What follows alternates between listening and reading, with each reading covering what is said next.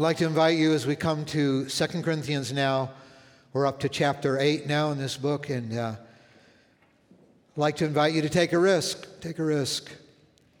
It's, uh, it's a generosity risk.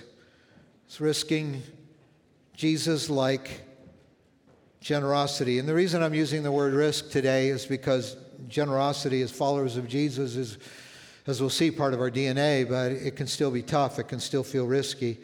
And we can still be a little, on our side, a little clutchy.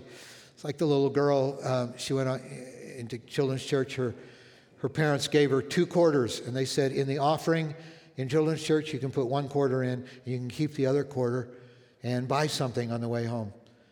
And so she was just a happy little camper. She goes darting across the lobby, and, and oh, unfortunately, one of the quarters falls out of her hand, rolls over the carpet and under one of the pieces of furniture in the lobby. And, and so she, she, she gets down, and of course, it's beyond her reach. And, and she gets down and she peers under the, under the furniture, and she could be heard saying, Jesus, if you want your quarter back, I'm going to need a miracle.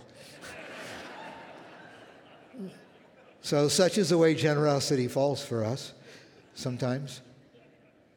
But the reason this subject comes up at the beginning of chapter 8 is that Paul now changes the subject from what he's been talking about in this letter. And he goes to an issue he's discussed with them in the past, and that is that he is receiving a financial offering, not just a spiritual, not just, not just people to pray for the church back in Jerusalem, but he Corinth is in southern Greece, and, and he, he, he and that, that, that area of, of present day Turkey and Greece, he's been traveling, he's been starting churches, and he has been raising money from these churches to help the struggling church, the mother church back in, back in, in Jerusalem. This would be money for food, this would be money to supply ministry resources for them. It's the mother church, and they've been struggling. There's been a famine, we know that historically, that's touched that part of the world, and, and there's been excessive persecution of the church in Jerusalem. And, and so he's raising funds, if that's not offensive to us. He's actually raising funds that, that he would not keep for himself. In fact, Paul was very scrupulous about this. He was a tent maker by trade so that he could always support himself. He made this a matter of almost personal pride that he didn't depend on people giving him money. He was not a money grunging, manipulating preacher. In fact, he was so afraid of that reputation that he that he made sure he always supported himself. But he was not ashamed to raise money for people who were starving and for Jesus' church that were struggling. And so this is what he's doing. And so in verse 1, he says, And now, brothers and sisters, we want you to know about the grace that God has given the Macedonian churches. So Corinth is in southern Greece, Macedonia were the churches in northern Greece. Some of these churches, we have New Testament letters to them, like Philippi and Thess- Philippians and Thessalonians.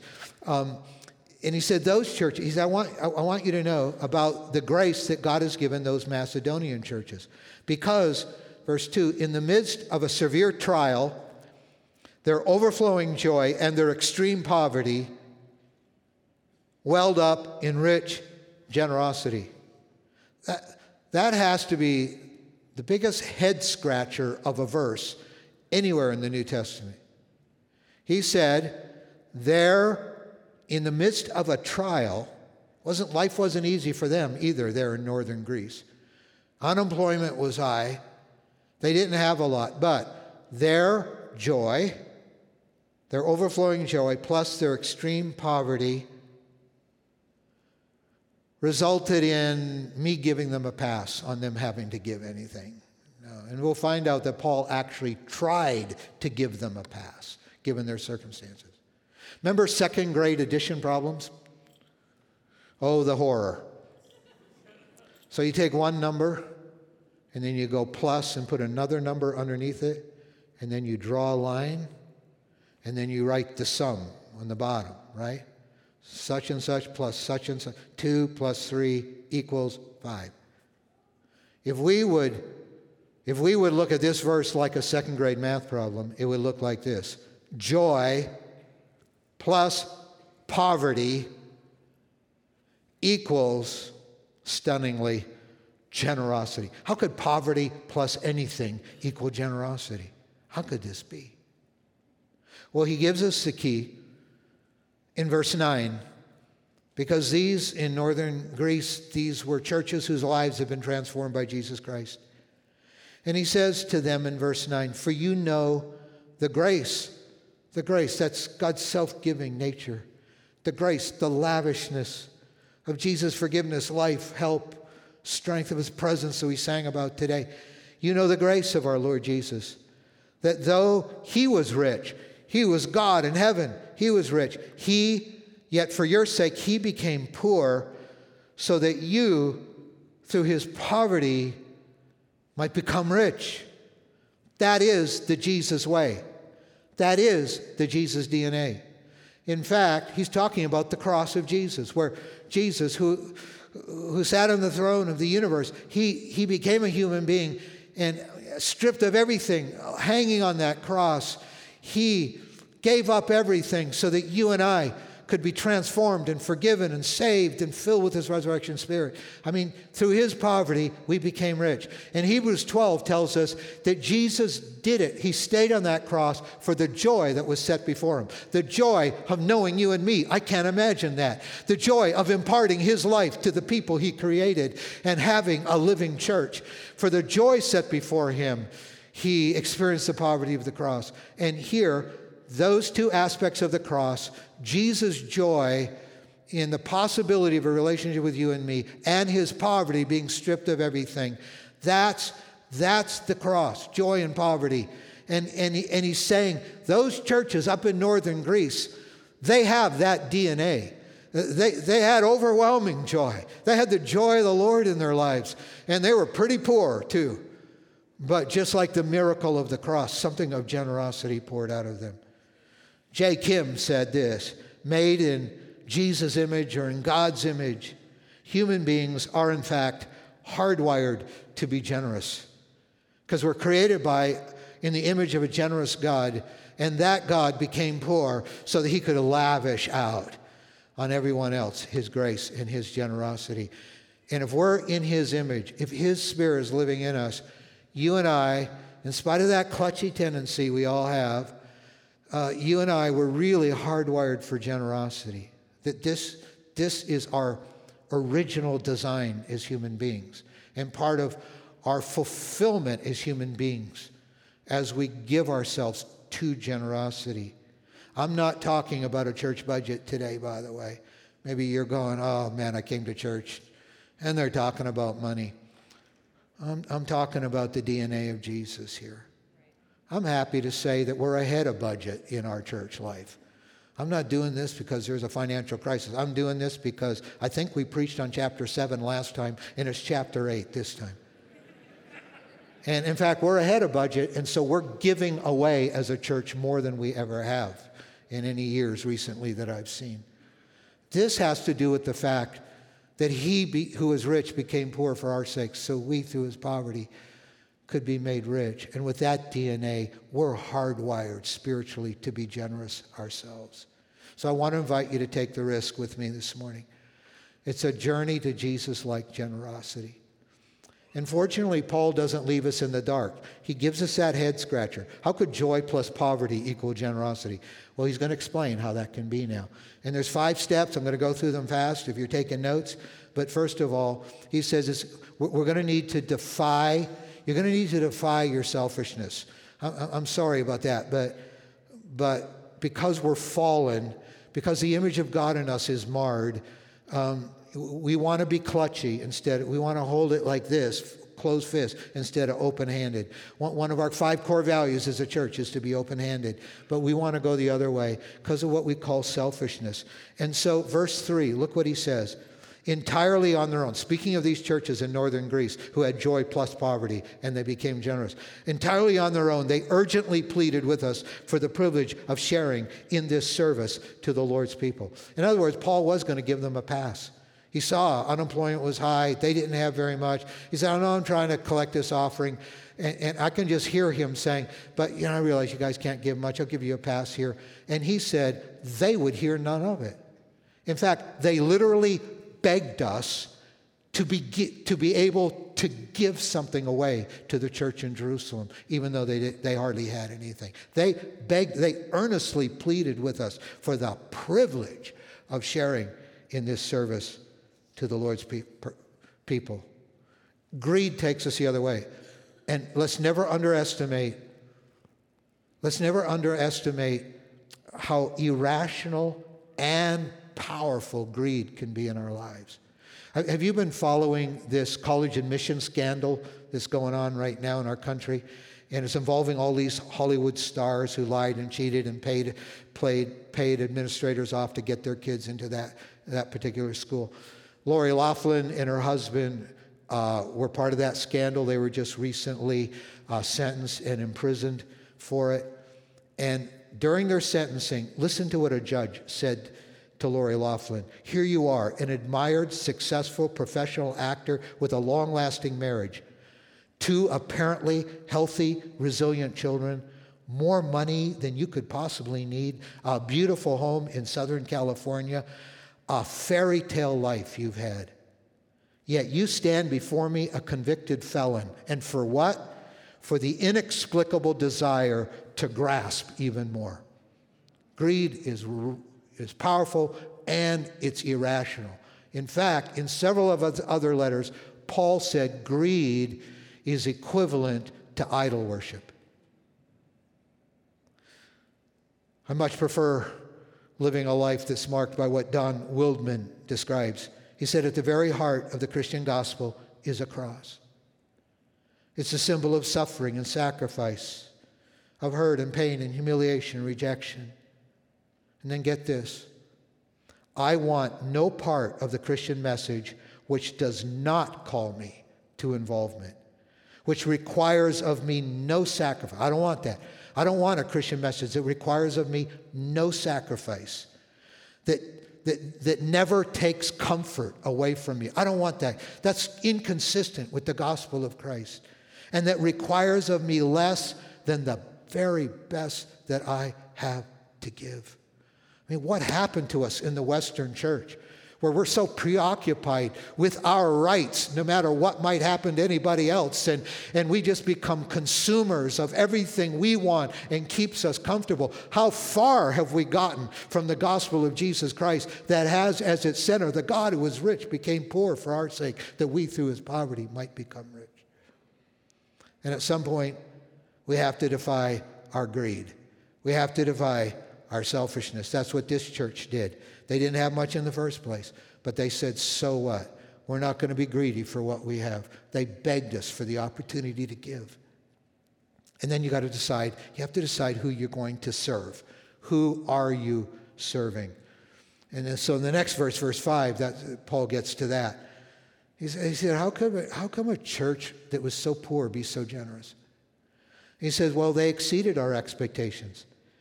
They gave themselves first of all to the Lord, and then by the will of God also to us. See, God doesn't want your money first, He wants your heart and your life. And then when you're first given to the Lord, then you will be just generous and given to the things that are close to God's heart. And this is how it goes. Because Jesus said that money almost has godlike status. He said, you can money is so powerful over your life potentially that you cannot serve me and money at the same time. He doesn't say that eh, about that about anything else. Not wrong to have money, it's wrong to love money to the degree that we serve money instead of serving God. But Jesus gave money almost godlike status. He said he said it's going to be one or the other. It's going to be the cross or the dollar sign. It's going to be one or the other. And you just need to make that decision. He said those churches up north, they, they they made a decision that they're not serving money, they're serving me. They gave their lives first, first to the Lord. See, it strikes me that Jesus is not as attached to our possessions as we are. What a thought. You know, oh, but my these things I value so much.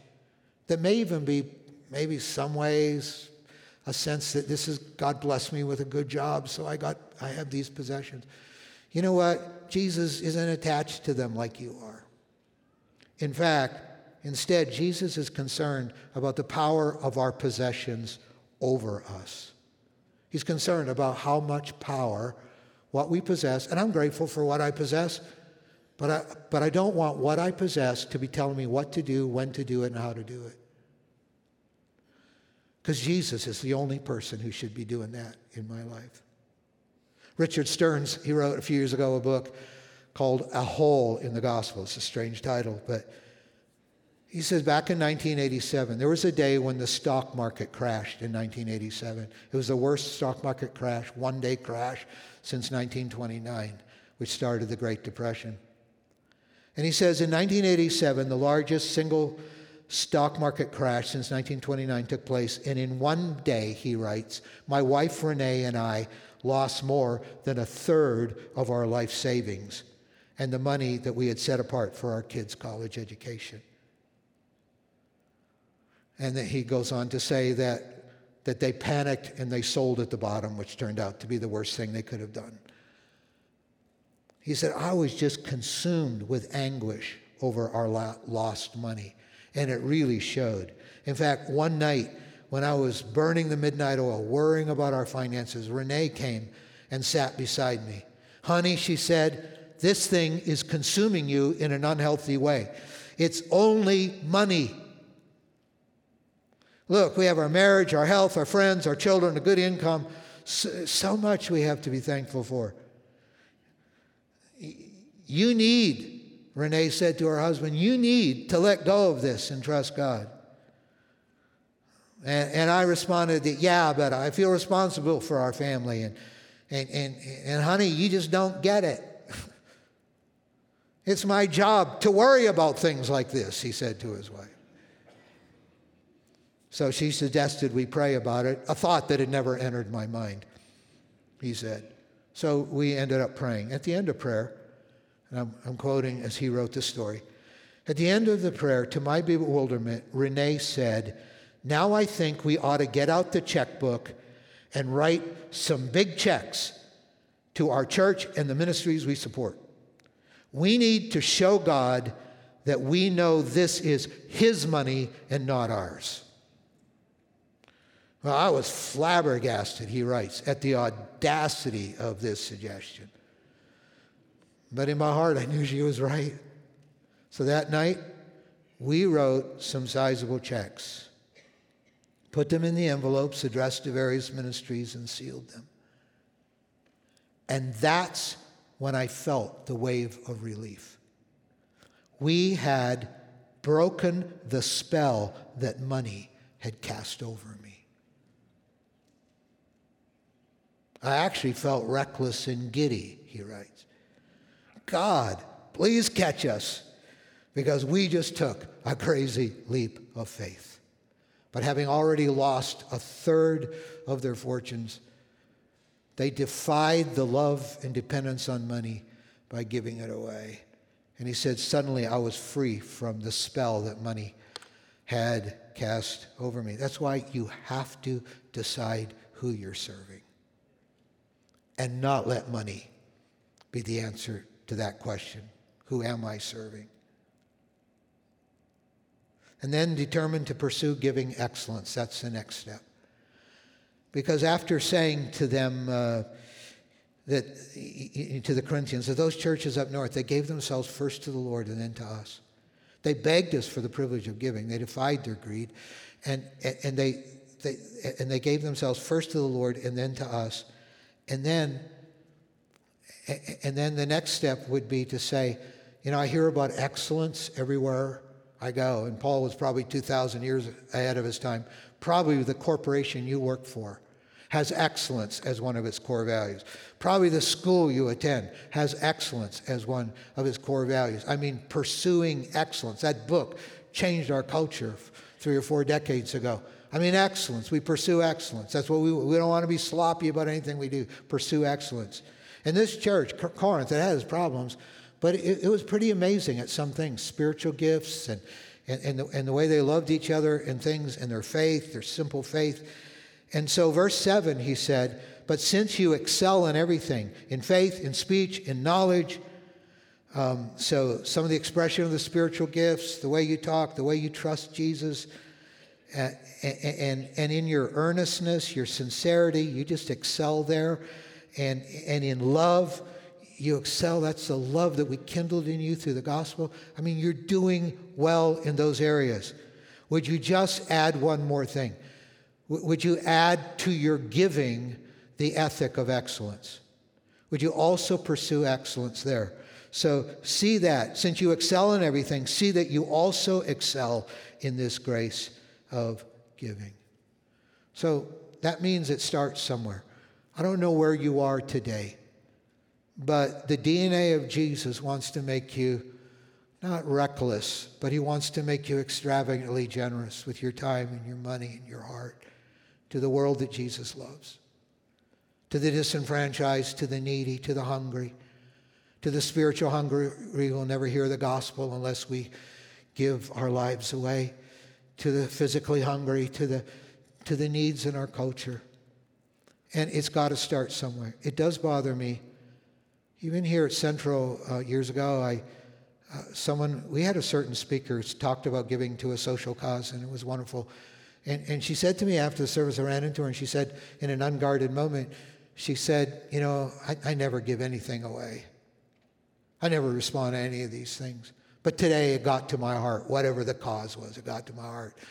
And so she let go of a little bit and actually gave it away. I want to tell you that's not pursuing excellence in your generosity. That's being basically stingy unless God miraculously pries something out of my fists every once in a while. I want to tell you this is the DNA of Jesus. And we, we want to pursue excellence. But maybe you are there right now. And, and, and that's your starting point. Or maybe you've been very generous. Uh, my wife and I probably are giving away more than we've ever given away. And we've been doing this for years, and we keep trying to grow our giving because, you know what? Uh, you know, do we need, there's times we put off purchases of furniture so that we could give away to a building program at our church. We've We've done all these. I don't say that. I don't. I'm always self-conscious when I say that, but I, I do frequently mention, in this area especially, I, I do put my money where my mouth is. The last thing I want to be is a money grunging, manipulative pastor who's just trying to get more for me. I don't determine my salary in the first place. Our elected board determines that. And we give a lot of our salary away because I want to excel at this grace of giving before Jesus comes back again. I want to make a difference. I want to leave a footprint in our world. And so we do this. And uh, I want to encourage you to do that. And, you know, there's a standard to start with, and it may sound like a great risk. But in the Bible, you have the principle of the tenth. I love how my pastor friend Rob Ketterling puts it. Hearts touched by God respond with a tenth. It's called the tithe and the tithe to, to the storehouse, to the local church where world changers are nurtured. And, and if you're not there, that might be your next step towards giving excellence. And I want to challenge you to take the risk and beginning to tithe. And uh, especially when you're adult and you have more, it's really, really tough. There are, there are statistics, been studies that show over the last 10 years that when the stock market has increased by 10%, increasing many people's net worth household worth, that charitable giving has dropped 5% in our country. Because there's this myth that, that, that, that if I have more, I can give more. I want to tell you, my experience and the experience of many people I know is that the more you have, the harder it is to let go of it. That's just the way it is. So you've got to build. So we decided, Sandy and I, with our girls, that when they were young, like seven years old, you know, our two daughters, we would teach them about this. So they would get, oh, let's say $10 a month for a chore or for their, for their allowance. So we give four envelopes to them because we wanted to set the bar. And the first envelope said the Lord's tithe, 10%. So we would put $1, right? They're getting $10, 10% is $1. So we put $1 in that envelope. They get to the next envelope, and the pain is honestly increasing in a seven year old's heart, and it's the missionaries. And Sandy and I made a commitment years and years ago that, that we would give our tithe to our church family and, and, and, and to those obligations. But then we would give above. And we would do much more right from the beginning than, than 5%, but, but we wanted to start our girls at at least a certain level. So 5% was the missionaries. So on $10, that's 50 cents, right? So $1 in the Lord's tithe envelope, 50 cents in the missionary envelope. The next envelope was my savings. Because the worst reason to spend money is just because you have it. That's the worst reason on the earth to spend money, just because I have it. No, you ought to manage it. You ought to say no to yourself sometimes and prepare for the future. So, so 10%, right? 10% went in. So another dollar went into that. That left how much money? You math majors? $7.50, which went into the beloved envelope that simply said spending on it. Spending. So they still had $7.50 to spend. Because right from even a young age, we wanted them to get on the journey of not just mediocrity in giving, not just casualness, not that, not just only when God just pries my fingers open will I even part with a penny. But we wanted excellence in giving to mark their lives. And then don't settle for good intentions. Don't settle for good intentions. That's the fourth step. And this is where he goes next. Because good intentions are such a big enemy. We feel, well, God will reward me for my sincerity. I want to make a difference. I want to make a difference. I never do anything, but I want to make a difference. And, and this is where Paul actually goes next, verse 10. Here's my judgment about what is best for you in this matter. He's still talking about the offering for the church in Jerusalem. Here's my judgment. Last year, you were the first not only to give, but also to have the desire to do so. I mean, Corinth, you actually started giving before those churches up in Macedonia did. But you've kind of got bogged down in, in your good intentions, and you haven't finished what you started. Now finish the work so that your eager willingness to do it will be matched by your completion of it. Just do it, he's saying, according to your means. And you know, we have all kinds of excuses like, um, well, I'm not the giving type, like that person I described. You know, I never give anything, uh, you know, unless something exceptionally moves me. You know, you may just self identify. You're just not a generous person, you're not a giving type. And yet, the Spirit of the generous God's rewiring your whole spiritual DNA. And, and, but, but sometimes, you know, we just write ourselves off. And, you know, well, I want, as long as other people's ministry, as long as other people's money, um, you know, I do want that cause to advance, as long as it's other people's money. Or I'll give when I have more. I just talked about that, what a myth that is. Or I can't give enough. This is one I wrestled with. I can't give enough to make a difference, so why should I give in the first place? And I, I thought this as a student where I was making almost no money. Some of you have heard me tell this story several times of my last $8, where I was sitting in a church service at a little church right by the University of Minnesota campus when I was a student there. And, and a missionary like Bill Moore got up and, and, and he preached. And then the pastor got up and said, We're going to take an offering for this missionary. Now, I was broke except for $8. And I sort of made the mistake of taking my last $8 to church. Don't do that. Because when he said, We're going to take an announcement, I heard the words, We're going to take an offering for this missionary. I heard the words, I want you to put your last $8 in the offering plate for this missionary. And the first words that went through my mind were, I rebuke that thought. the second words that went through my mind were exactly this I can't give enough to make a difference thing. I looked around. There weren't quite this many people there, but there was enough that I thought there's going to be enough in this offering with what other people give that that missionary will not notice plus or minus $8. I mean, my offering won't make enough. And just to make sure God got the point, I went global on him. And I say, Lord, in fact, your worldwide missionary enterprise will not exactly rise and fall on my $8. And I can't believe I said this. And besides, Lord, I need that $8 more than you do. And of course, this had nothing to do with what God needed.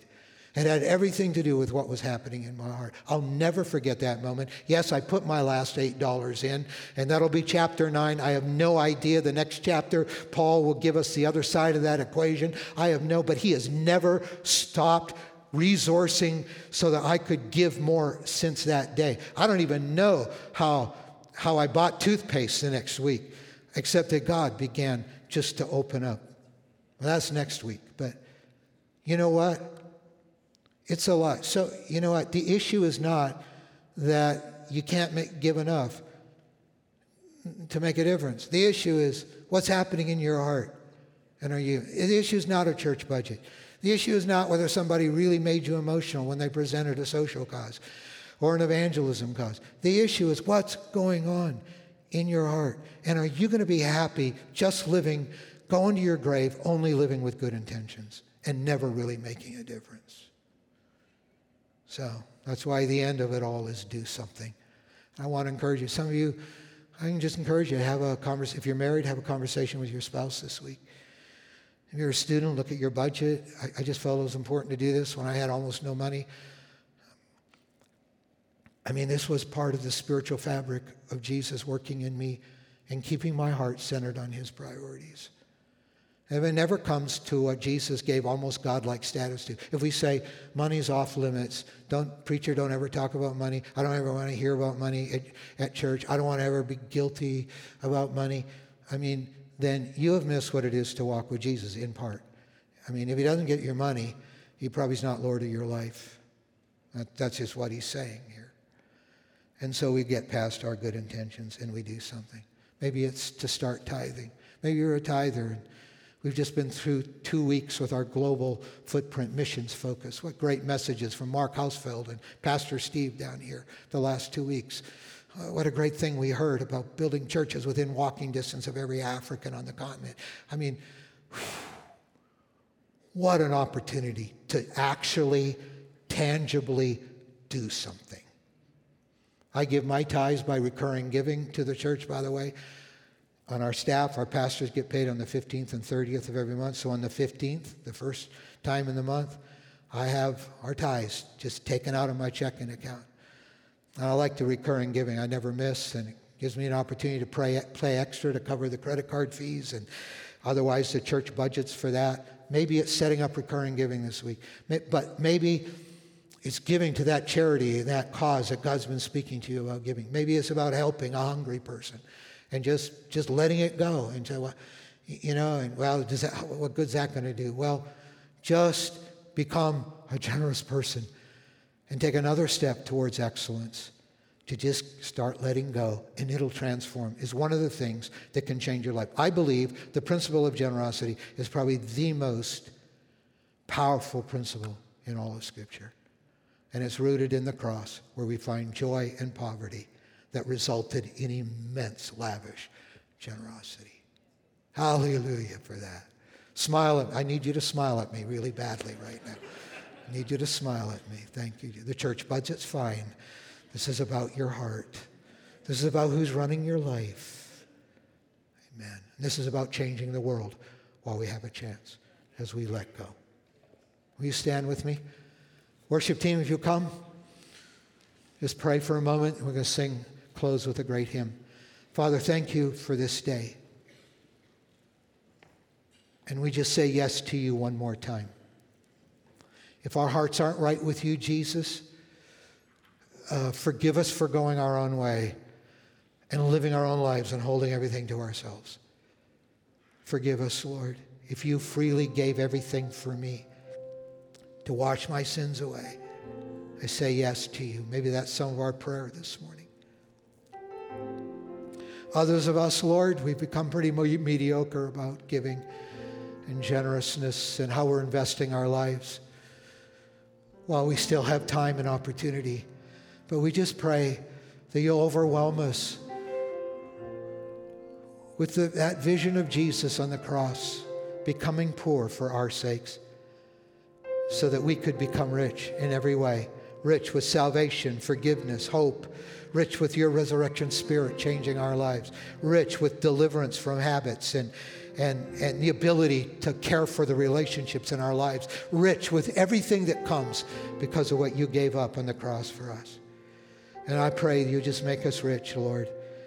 And yet, and yet, Lord, we will not take that without saying, make us more like you. And help us to take up the risk this week of Jesus of Jesus-like generosity. Show us what that means. Lord, with our checkbooks, with online giving, with conversations with important people in our lives that we share finances with, help us to take the risk, we pray, so that we can live out your life more than ever before. In Jesus' name, amen. Amen.